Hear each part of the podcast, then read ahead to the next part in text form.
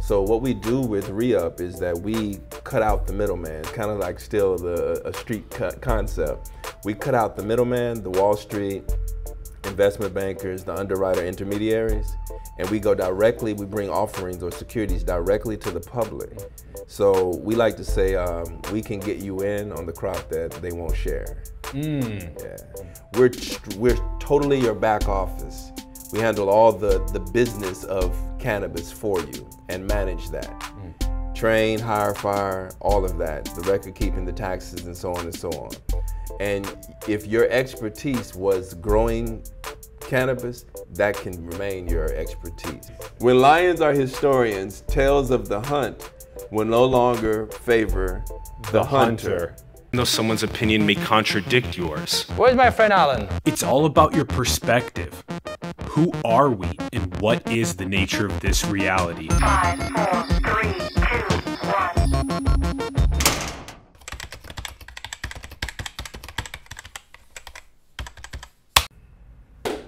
What's up, everyone? Welcome to Simulation. I'm your host, Allen Saakyan. We're on site at the beautiful New West Summit. We are now going to be talking with Melik Dexter. Hi, Melik. How you doing? Thank you so much for coming on the show. No problem. Really Thank appreciate it. I'm so pumped for this conversation. Melik is the CEO and founder of Re-Up, and his background so interesting here. The dexterous understanding of racial dynamics moved him to found ReUp, which is a crowdsourced startup that leverages diversity as a competitive differentiator in the cannabis industry. And it's been cool think I heard that this is part of the slogan and I talked to you about this a bit in the green room, but from the streets to the boardroom. I love that a lot. Um, we got a lot to unpack here. Let's talk about you first. You know, who are you? How did you even get started on this journey? Okay. Uh, again, thank you for being for allowing me to be here. Um, my name is Dex- Melik Dexter, and uh, the way I came about this is is really organic, in the sense of um, I found myself in search of I would call like a cure my older brother had a scar on his brain, or has a scar on his brain. And um, later in life, he developed these seizures, and we were told that one day, ultimately, they will kill him. So um, I began uh, my trek, you know, to the West Coast from the South, Atlanta, and in search of what I had been hearing is this oil that you know could treat that. And we were very aware of just how how vicious, you know, the uh, regular conventional medicine, you know, was. So um, I found it and began to. My brother, older brother, had smoked weed all his life, but that didn't seem to affect the situation. So um, after a while of treating himself, you know, with strong THC, you know, content oil in those early days, uh, the seizures went like from mild to to not happening. So um, while out there, you know, but what I saw, I had never seen anything like it. I saw Humboldt County, and at that time it was uh, very white, and um, and and I I'm I, I was raised in a way where I'm very keen to racial dynamics. You know, I think it feeds into everything. You know, whether we see it, say it, or or not, it's there. And so I noticed that the black people in Humboldt wouldn't make eye contact, and I, I assumed that that was, I don't want to mess up my plug, you know. So over time of buying and selling, you know, while I was out there, um, I realized that I was in the game and, and my white counterparts were in, in business. I was selling weed and they were selling cannabis. And um, so I knew that wasn't going to end well for me and I was not going to be on the cover of a magazine as a result of you know my prowess and ac- business acumen. I was going to wear you know some county orange somewhere, and so um, with that being the case, I knew personally I knew enough people who looked like me and didn't fit the the, the drug dealer stereotype. And so that's what found it, that's what led me to say we've got to rethink this. My father always told me, you know, we have to outthink their thinkers. And so I began the process of outthinking. And um, that led ultimately to, um, to, you know, realizing in 2012, uh, President Obama introduced the Jobs Act. And the significance of that is that prior to 2012, you could not, if you were, unless you were an accredited investor with a net worth of a million dollars or an earning, a yearly earning of $250,000, you couldn't invest into private equity companies. And private equity companies could not raise money from that group of people who were less than that. And so this was a game changer in, in how you know smaller companies could could crowd fund, Yeah. how they could raise money, R- differing from like a Series A, Series B. You had the Regulation Ds and the Reg As and so on and so on. So we thought to leverage the marijuana in- industry by using these these uh, these these personal offering exemptions, private offering exempt- exemptions, and how to raise capital. So what we do with re-up is that we cut out the middleman. It's kind of like still the a street cut concept. We cut out the middleman, the Wall Street investment bankers, the underwriter intermediaries, and we go directly. We bring offerings or securities directly to the public. So we like to say um, we can get you in on the crop that they won't share. Mm. Yeah. Yeah. Mm-hmm. Oof. Okay, so uh, first, this uh, I love the perception that you have. You have this perspective when you get into Humboldt that you see that it's either I'm in the game or I'm in the business. And I love that first, that perception is hey, I want in on the business. I want to democratize these fruits that are about to come from the emerging cannabis market to to black people. I want to democratize them to women. I want to democratize them to people that typically uh, don't actually get the privilege of reaping the best parts of the emerging market fruits. Mm-hmm. And that's such a critical part of the conversations that we've been having. And this other one is about, you know, microfinancing. That part's so crucial as well. People that only have 10 bucks, 100 bucks, 1000 bucks, can they get in on the emerging market? and how can we most easily make the regulatory frameworks that enable that style of process? Well, well, our approach is, um, I think it's very fair and also unique in the sense that um, we operate from a, a, a very conscious position of knowing that at 33 states now having legalized in some shape or form, you know, cannabis, that if no one stopped at the halfway mark to say, oh my God, we've left out, you know, black people again, even though they suffered from the war on drugs, then that's the business as usual. Yeah. So operating with that type of consciousness, we're very specific in not trying, in, in, we're very specific in our plan as to what we want to do. So individuals with uh, ten dollars or whatever, we're encouraging them, you know, to put their monies together, to pool their resources, even amongst their own, you know, networks, Yes. and uh, and to go larger, Yeah. you know, in an effort to to reap the windfall of this this you know this big industry. the mindful the mindset change um, from that that extra uh, hundred dollars being used on a material possession that is just trying to be in a sense just conspicuously flaunted uh, rather than investing that into the long game, into this big game, into emerging market.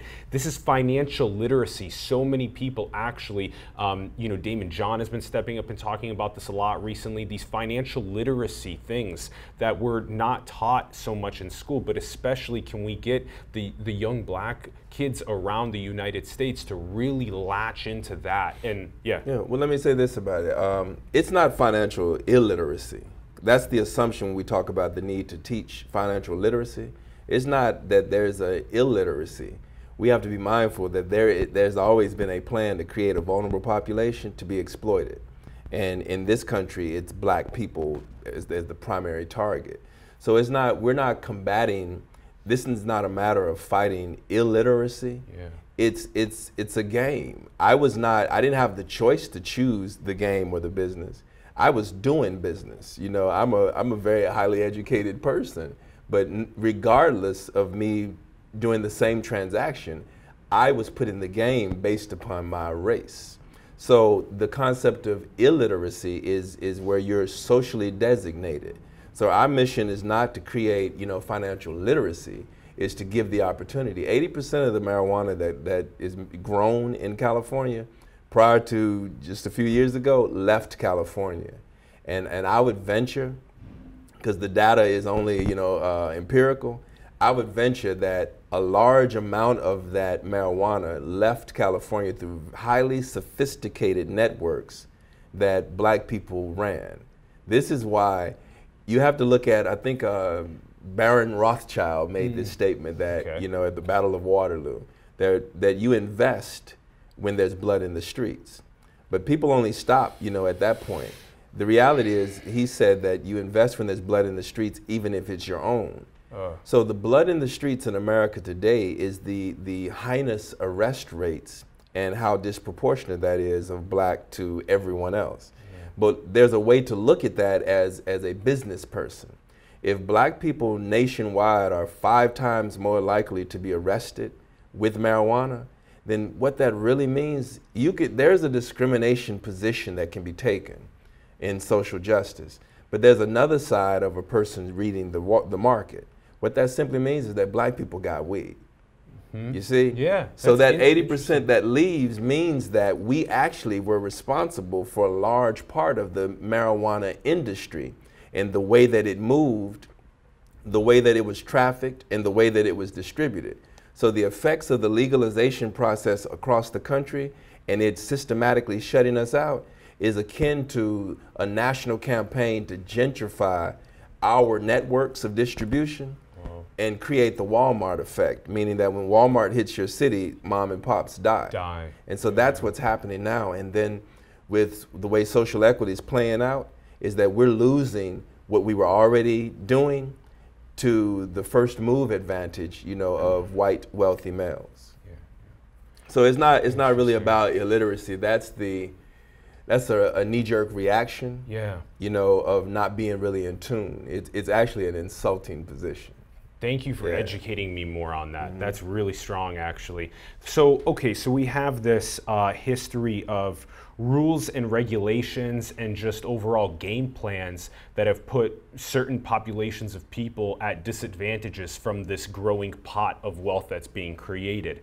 And then, furthermore, is that, you know, these lines actually really resonate with me. It's, you know, Ye has a line where he says that meanwhile the DEA teamed up with the CCA, the Corporate Corrections of America. And so when you have things like that happening, you see these greater incarceration rates, you educate us here about the distribution network. If the distribution network is more black, why is there not inclusive stakeholding that is making it so that they reap go. the rewards of the distribution? That that's the literacy that we're teaching. I like this a lot. So rather than having this massive conglomerate that's owned by white male America coming in and and having the Walmart effect happen, how do we make the process where the distribution networks have inclusive stakeholding added to them as quickly as possible so that way we can uh, have that this literacy in a sense movement happen of inclusive stakeholding which then makes it so that people can reap the benefits of the fruits of the emerging market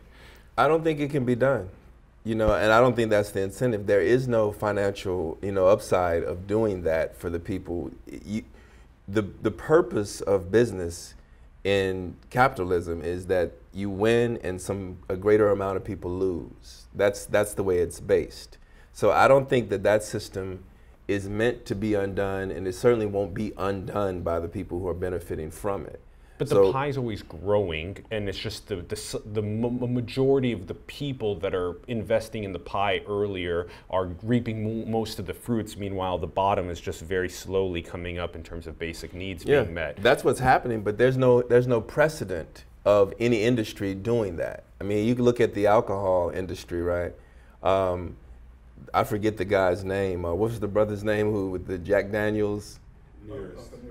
You know, this this this guy who literally taught Jack Daniels how to create the brew.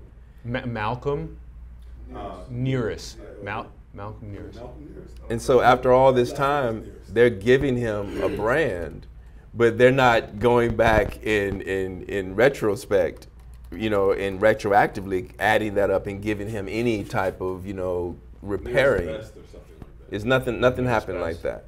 So there's no precedent in any industry, you know, where someone has gone and done that. So what Reup's position is is that we are not. We're our own social equity program. We're going to leverage the Jobs Act and take securities directly to the community at large and not just the wealthiest in our networks.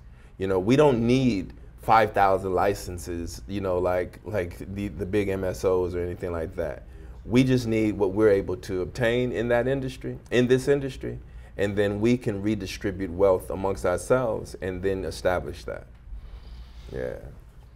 Do you guys Nearest Green. The, his name is Nearest Green. N I E R N E like nearest. and Nathan Nearest Green. oh nearest green. Yes. Oh, interesting. Okay, so nearest Nathan nearest green. Interesting. Okay, uh, was a blackhead stiller, commonly referred to now as a master distiller.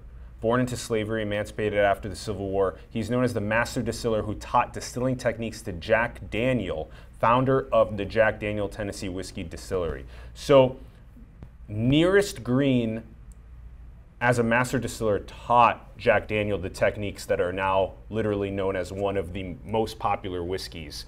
And where is the inclusive stakeholding for the near Exactly. for the nearest family? Exactly. Um, so stuff like that. This these are the points Yeah, to make. so there's no historical precedent of that. And then we can go back to the numbers game in, in Harlem, you know, which when licensing came into effect, it left from, it start, it stopped being a, a black thing and became, you know, owned by the state.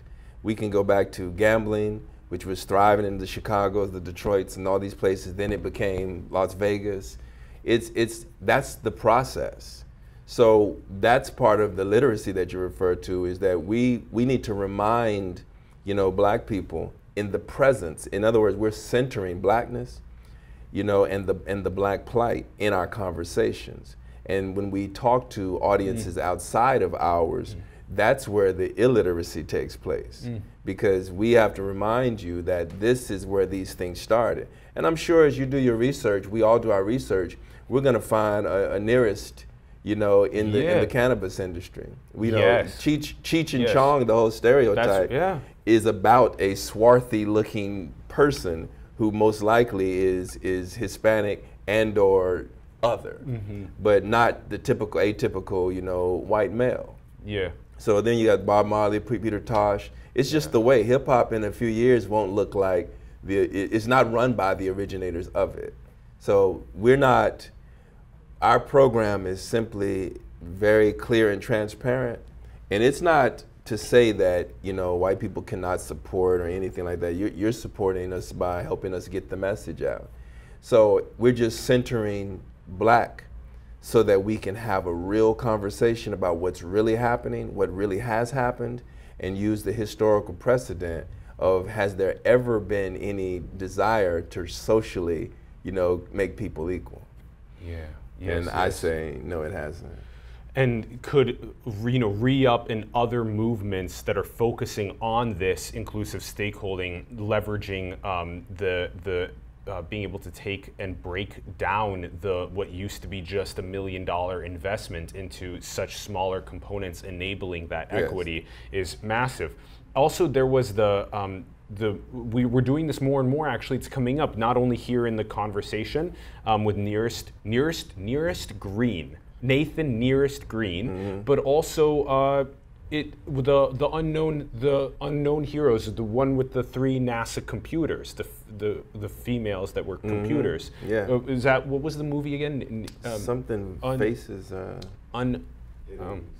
Oh, Hidden Figures, I think, That's right? Hidden Hidden Figures. Figures, the Hidden Figures, yes. So, Hidden Figures was another great example of this. So, this is also a call in terms of you teaching us about literacy. It's teaching, it's getting people more excited to learn about where were these unknown hidden figures in the past that have literally moved fields forward that never got to reap the rewards for themselves and their families Mm-hmm. along the way. And so I love that point. That's critical. So now let's talk about the framework of re-up. Sure. So yeah. So how exactly um, are, did you guys figure out to to be able to make it easily accessible for people? And how are you marketing yourself so people know about you and then changing their mind to invest in? Well, the SEC, as we know, as Securities Exchange Commission, is a highly regulated entity. So we plan on doing this with what's called a Reg A Tier 2 raise capital raise. And what that means is that um, Reg, Reg A, A plus, Reg A tier two. Reg, Reg A plus tier Reg A two. plus tier two. And Okay. that gives us the ability to, to raise capital from accredited and non accredited individuals up to the point of $50 million in a 12 month period. So our plan is um, there's another concept in the, in the SEC. Whenever you do capital raises with non accredited people, there's a great assumption. And the SEC uses the word sophisticated investor. It makes the, the, a, a very racialized statement that wealthy people are sophisticated or smart. So, and then it, there's a requirement that these individuals have to have a relate, you have to have a pre-existing relationship with them in order to raise the money. So we've created something like an investment syndicate, uh, an online community tool. We're in the process of creating that. And so when we invite people in, there's a process of, of education, orientation, exposure to conversations like this. like through a series of videos or educational materials. Kind of like a master class. Master class. Yeah. Cool. So uh, individuals learn more about the type of investment, their actual origins, and their stake that that was in the industry as originators, such as Nearest Green, those kind of examples. And so um, when we, after a period of time of doing that and networking with these individuals, we've been traveling to the cities. So the plan is roughly, you know, 10 cities, I'm calling them chocolate cities, cities where predominantly there's a strong, you know, black uh, population. And the reason for that is that as legalization has moved from the West, we noticed that it started or it moved very quickly to recreational. But as it's moving to the Midwest and to the South, it, it starts as medicinal. And, and so that medicinal within itself, adding to the, uh, the already existing almost non-negotiable barriers of entry, the fact that it's medicinal makes it very difficult too because then the prereq is that you would have to be an operator have would have had to have massive public health experience dealing with an entire state. So that rules out you know mom and pops or another black individual who just got money who has money. So um, we're watching that and we're noticing that. So a way for us to to you know to counter that situation is by pooling the monies nationwide. So what we've done done is we've looked at like 10 cities and the goal is if we could raise up, we're not locked into this because we have different denominations of people's ability to mm-hmm. contribute. Mm-hmm. But roughly, just so we can show how doable the number is, Yeah. the 50 million is. Yep. In 10 cities, a thousand people who give $5,000, Yeah. that's fifty Yeah. million dollars. And then we invest with those individuals. Let's say a company, 10 cities, 1,000 people, $5,000. that's 50 million. That's So you- now we have yeah. buying power. There it is. And We're our own yeah. social equity program as Oh, opposed to waiting Yeah. for what takes place. Yeah. So that's uh, that's that's the process, and we function not as an MSO, but something like a, a CMO, a cannabis management organization. Mm. You see in the dental industry, there's uh, DSOs, and what they do is they provide um, uh, back office, you know, services and management services, hiring, and firing, re- human resource, and so on and so on, to dental offices. And so that's the service we'll perform because most individuals who were in the game, now ready to get into the business, they grew it, they sold it. Yeah. You know, the, that's a different, you know, thing with all the regulation and the accounting and the compliance. So that's what we provide for those individuals uh, who have the license. Because right now what's happening in social equity is that the license are literally purchasable if you obtain them by the bigger companies. And they keep a black face out for the purpose of blackface to sustain the, the, the equity licenses. So that's how re-up will roll out. And so we have a, we kind of, uh, I think we, we, we serve a greater purpose by not taking over a person's business, but we're, we provide support. So yeah, that's, that's the ambition, that's the goal. Epic. So then, 10 cities, a thousand people in each city, five thousand dollars to get in. You guys handle this back office work, so they don't have to worry so much. You handle the educational piece, the masterclass piece as they get in, so they better understand what's going. CMO, Cannabis Management Organization. Organization, and then what happens with the fund with the 50 million? How does that get uh, allocated for uh, ensuring excellent returns? Right. Well, um, let's say you you have a license. Uh, we're we've had several offers from different places so far that we're actually considering and having conversations with. Let's say in Michigan right now or Chicago, you have a cultivation license and and processing or extraction license. What we would do is we would we would assist, we would create a contract or negotiate what the relationship is. And hypothetically speaking, let's say we will purchase the equipment for ex- extraction. We will bring, you know, highly trained personnel from who know how to extract in compliance with that particular ordinance or that state, you know, uh, regulation. And we would provide that training. We would provide the the uh, the the setup, the negotiate the lease of the of the particular real estate that you're using. We're tr- we're totally your back office. We handle all the the business of cannabis for you and manage that. Mm. Train, hire, fire, all of that. The record keeping, the taxes, and so on and so on.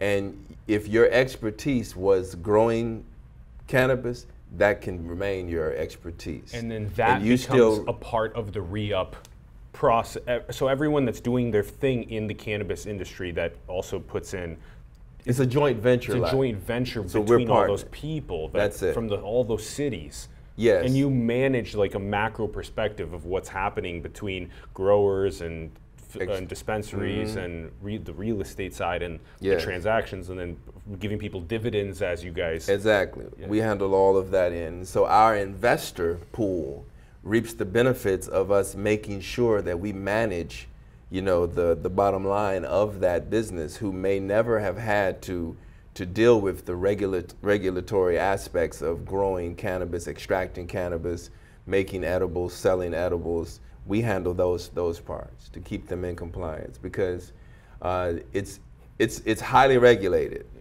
It's highly regulated. Everywhere, people, it, it's manifesting differently. Matter of fact, in Georgia, where we have what's called HB 324, there are no dispensaries. It's going to be, uh, the product will be dispensed through pharmacies. What? Which is, which is in the whole state of Georgia, in the whole state of Georgia. There So- are no dispensaries. it's going to be dispensed through pharmacies. Yeah, so how that's going to roll out, we no one has any ideas. I don't even know if they have. Who wrote that legislation is another good question. Yeah. Who's behind that and why? Like, what's the what's the agenda behind that? Because But once again, that manifests as an interestingly difficult Yeah. barrier to entry for that, that black city. So, um, you know, we have black pharmacists, you know, so we're just watching how it goes. But the, I think the most significant thing about ReUp is that we're a, a campaign, a business, a movement of, of readiness.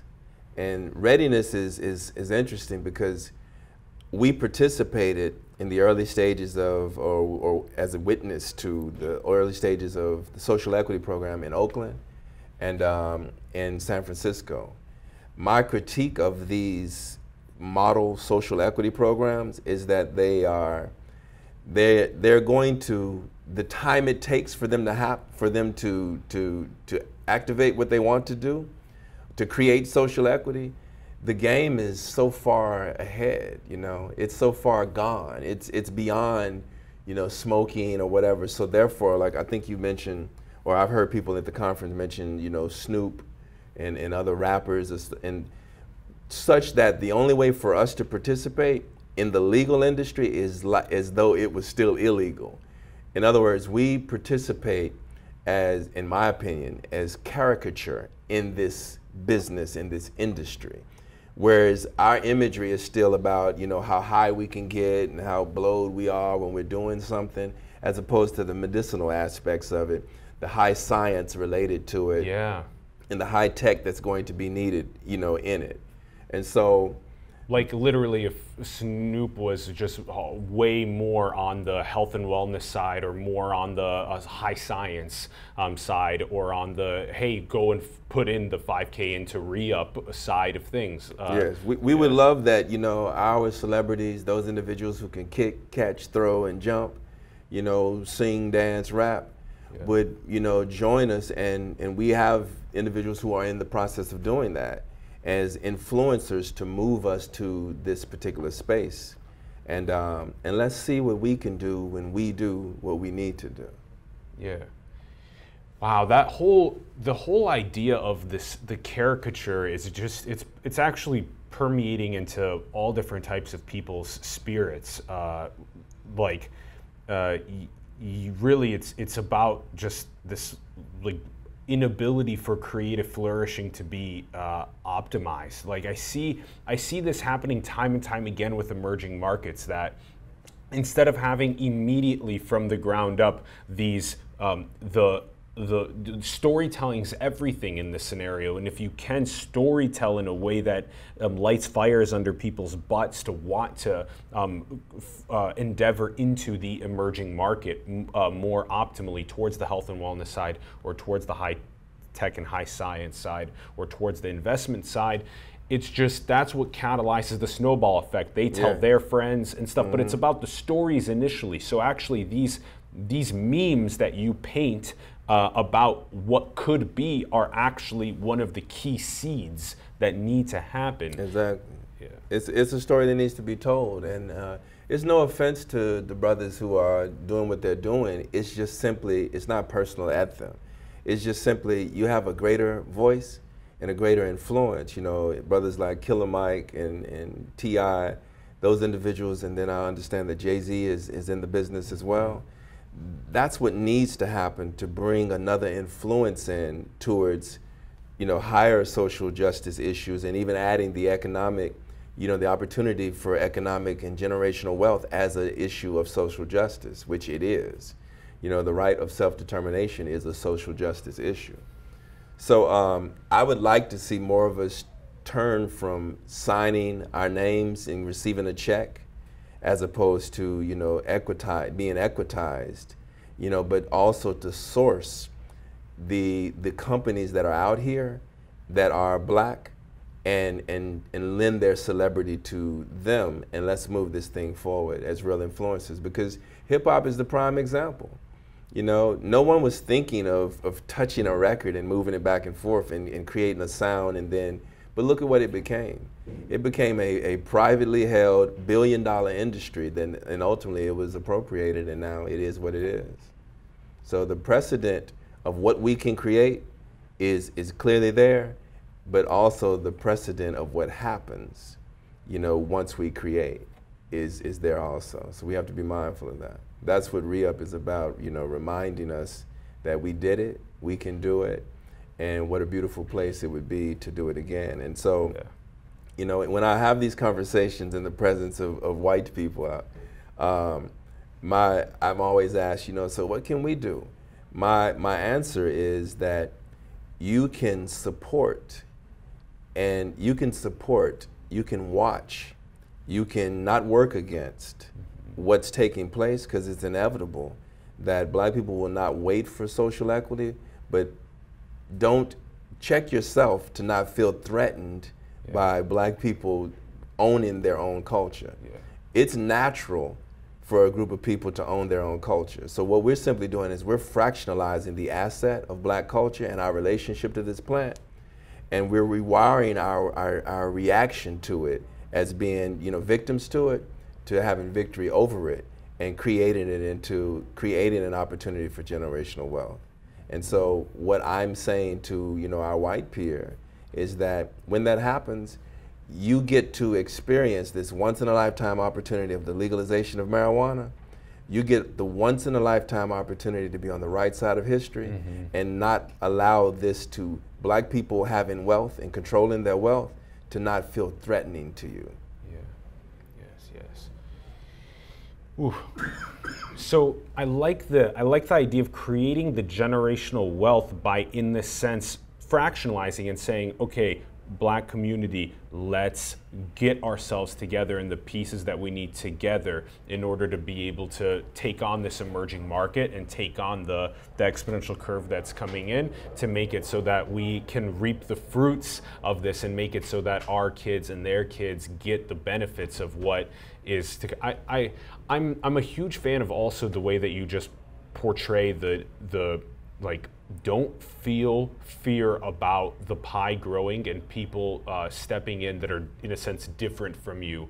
Whether it be uh, we just came back from three weeks of partnership interviews in china and there's way too much uh, crap happening about people haven't even visited the countries before and there's hatred flying around.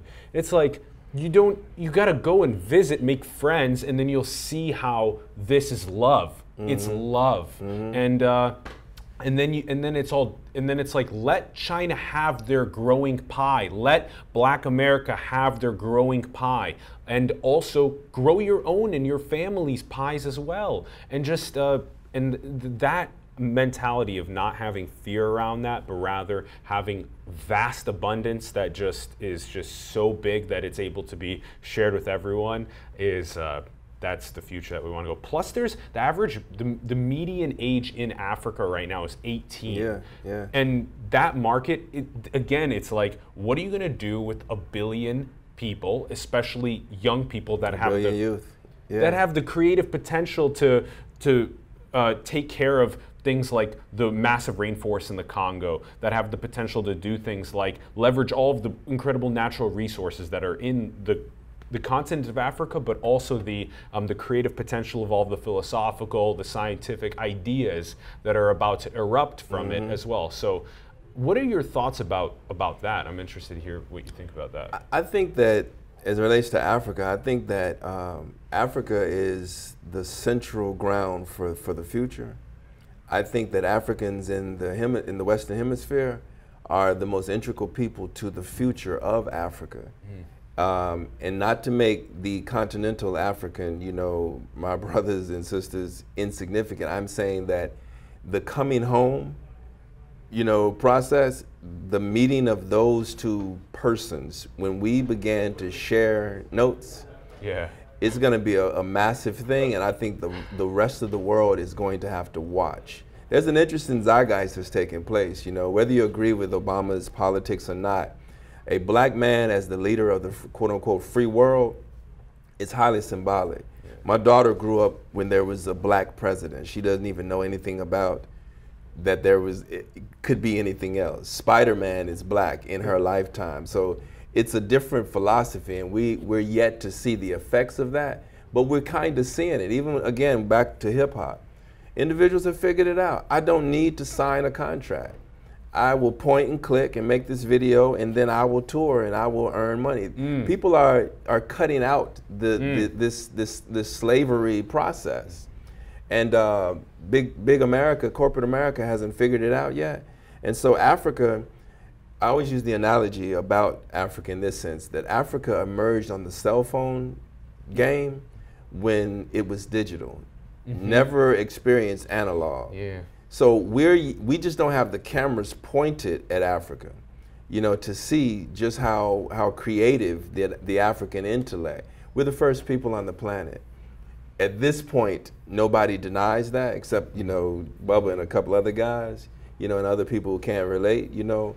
But there's something to be said about that, a lot to be said. So I think Africa is is by necessity becoming its own thing. It's like the the quote unquote mod, the modern world, the more progressive world, is is running at a breakneck speed, and it's Africa's wisdom to not try and catch up or feel that it's outdated. It's to let them go ahead and crash into what they're doing. Since you mentioned uh, an international view, I think it was the president of Brazil, Da Silva.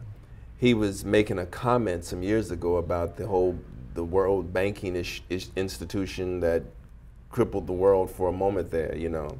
And he said that he didn't he didn't know any black or brown bankers. He said this world has been brought to its knees by by blue-eyed males because they portrayed that they understood and knew what they were doing and didn't. I only say that to say is that to answer your question that Africa is the future, but it's not an Africa under you know this this um, this new age colonial idea of Africa. Not another scramble. Nah, Yeah. yeah. It, it's it's an Africa that that's thinking clearly and thinking and centering Africa in all of its endeavors. So you can't hold back, you know, a nation of, of youth who are who are who are you. That's what youth does. It creates. So yes. I think it's the largest population of a continent of youth in the world. Yeah. So there's no way that the Yeah. world can be the same with with that being the new influencers. I So that's my take. I love that. I love Yeah. your perspective on the, the sharing of notes. That will be so beautiful Oh, when yeah. that when that mm-hmm. happens. That's that's I love that. And just the unlocking of the creative potential. So excited for that. There's two questions that we like asking our guests on the way out of the show. The first question is Do you think that we're in a simulation? Explain your question again to me. Do you think that this reality is a simulation? So this is the Matrix-like question. um, I think it's uh, I think it is simply because it doesn't have to exist. You know, um, we live in the world as you see it right now is the world that white males made. There's proof. Even the concept is self-admitting to say that there's a first world, second world, and a third world. And actually, it's the other way around. Third world countries most likely are the first world countries. And so the, the simulation in, in my, from my perspective is the thought that America is a first world country when it's not a first world culture.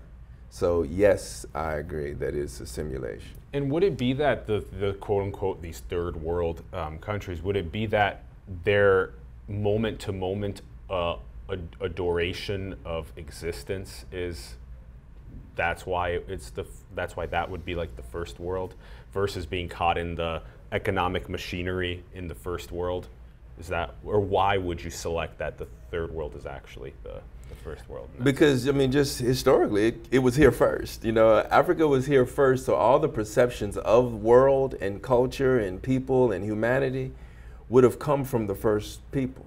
Mm. It's just simple. Mm. My my children know that I created them by virtue of just you know I've always been there. So the first world has concepts of having been first. That just it's, it's just it's just a matter of who's telling the story.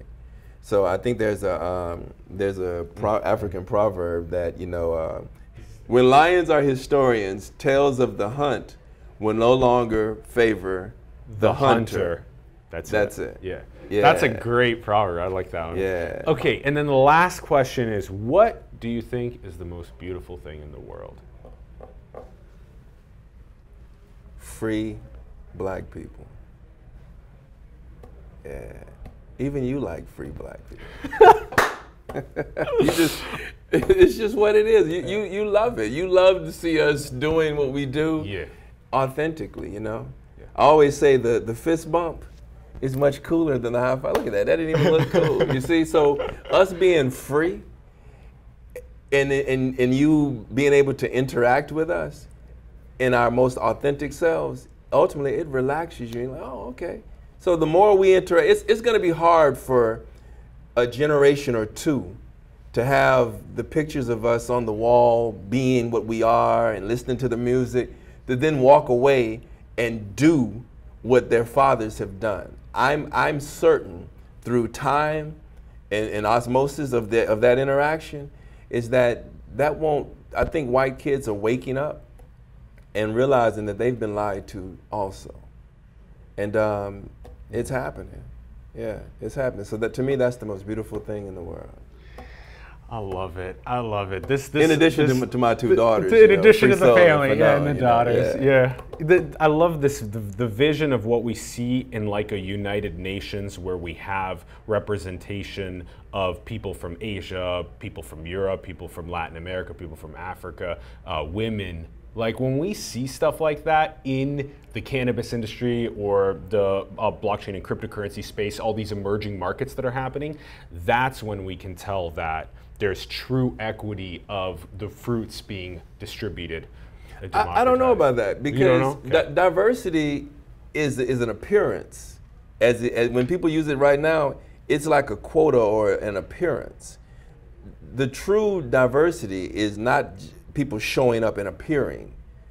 The true diversity is people show up as they are and do what they do and receive what they receive in an equitable way, Yeah. not the appearance. Yes, because you can totally. you can you can Totally. you can place a bunch of people, in the people room and say, look, But look at our board. when look they're at, not- yeah, yeah, it's the that's- diversity that's picture. correct. Of course, It's yeah. the white guy I in meant- Africa who takes the picture with the black children. He looks diversified, but he gets on a plane and he leaves.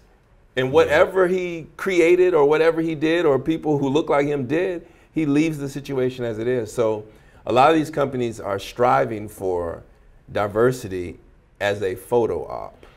that's what um, that's the the caricature of the past and of the future is when it actually is all those people have roles they're actually filling in a meritocracy in those positions that would be that's, as that's in their in their as their Authentic authentic, selves, selves, yeah, not as exactly. you know ceremonially. uh, photo op yeah yes, that's it.